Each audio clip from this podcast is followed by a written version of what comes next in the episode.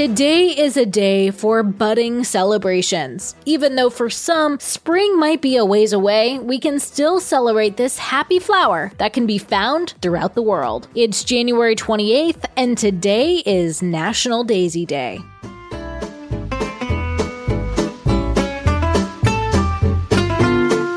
Welcome to Taco Cast Podcast. Every day is a holiday. No, really, it is. Did you know that literally every day is a holiday? I don't know about you, but I love having a reason to celebrate every day. Whether it's your favorite foods day or something else totally random, happy holiday to you. Daisies are native to Northern Europe and can be found in six of the seven continents of the world. The word daisy comes from the Old English language of day's eye because the petals blossom blossom at dawn and shut at dusk. It's actually a member of the weed family, though often used to help complement flower gardens. There are about 4,000 different species of daisies that differ in shape, size, color, and habitat it can survive in. Daisies can live in wet and dry climates, in sun and shade, and are resistant to both pesticides and insects. Daisies actually make up about 10% of the world's flower population. Ancient Egyptians used to grow daisies in temple gardens